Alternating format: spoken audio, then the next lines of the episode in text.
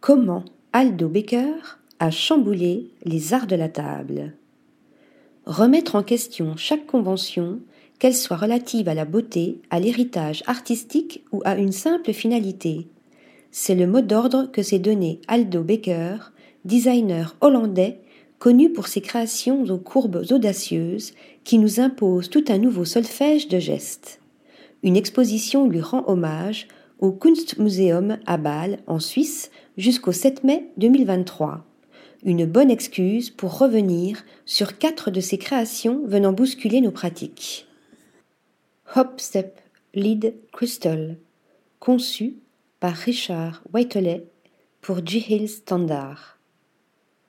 Faite de cristal, cette pièce délicate peut aussi bien contenir des liquides précieux comme du vin ou du saké que de la sauce soja, de l'huile ou des infusions. Si l'ustensile était déjà disponible en porcelaine, en verre coulé au four et en pierre, cette version en cristal fait quasiment disparaître l'objet pour ne laisser place qu'à la forme du liquide contenu. Silver Pourer Hollow Handle, conçu par Jan Mathesius et André Van Loon.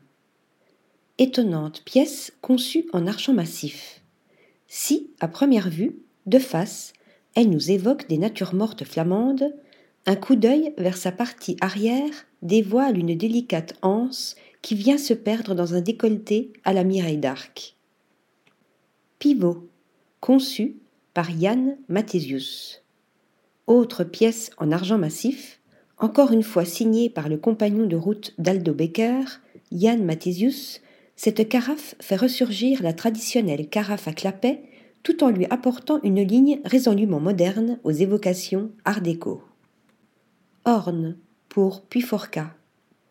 Invité par la vénérable maison Puyforca à concevoir un service à thé, Aldo Becker livre avec Orne sa propre interprétation du crémier, une simple timbale coiffée d'un bec, mais en or, s'il vous plaît.